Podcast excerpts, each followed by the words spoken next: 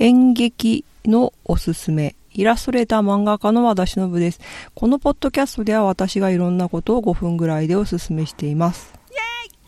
年に1回か2回新しいことを始めるっていうのを結構自分の中でルールにしていて、で去年の9月から演劇のコースに通っているんですよ。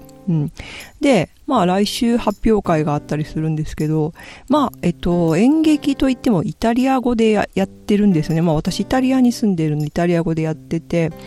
で習い始めた目的っていうのは結構不純で、イタリア語を習いたいというか話さないんですよね。家族は日本語、夫以外とは日本語が通じるし、子供はもう本当日本語全然大丈夫なんで、子供とも日本語で話しているので、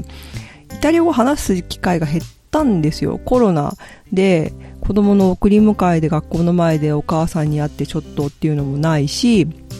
あと本当友達と外でじゃあお茶でもしようかっていう機会もものすごく減って、イタリア語を話さない、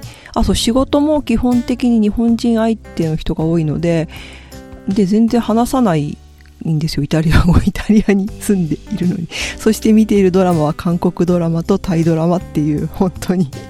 イタリアにいる意味とはみたいな生活をしてるんですけど、なのでそれをなんとかしようと思ってイタリア語を喋れる。でイタリア語をこれ外国に住んでる人で、もしこれを聞いている人がいたらなんですけど、外国語を習いに行くじゃないですか。最初本当にできないうちは、私も行ってたんですけど、イタリア語の学校に行ったりとか、その国の語学の学校に行くんですけど、大体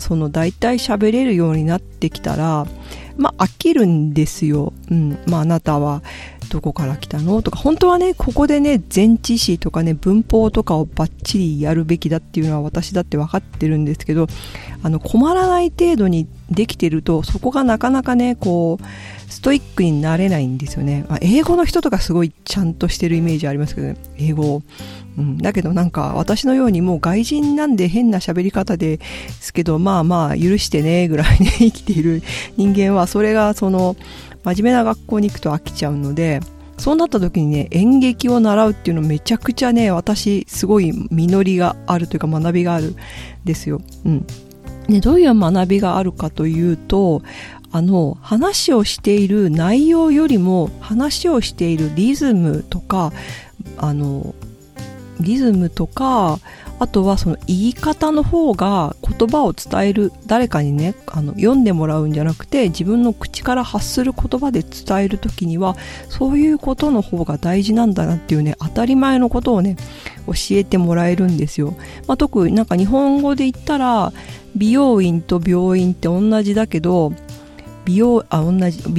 と病院って違うんだけど、外国の人とか日本語が母語じゃない人からしたらなかなか難しくて、どっちかわかんないみたいなことありますよね。多分そういうようなことを私たちも外国語でやっていて、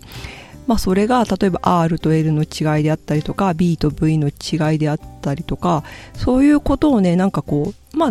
となく流して話してるんですよね。文脈で伝わるからいいやみたいな。で伝わんなくても私外人だからしょうがねえなみたいな諦めを持って生きてるんですけど、それをセリフという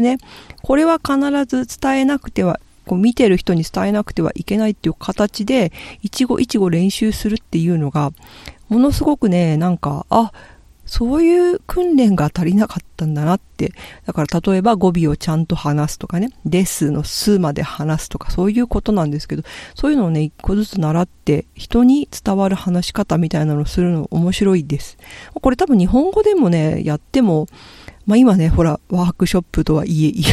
ークショップとかいろいろ話題ですけど、そんなことじゃなくて、自分の話し方の改善みたいな、話し方を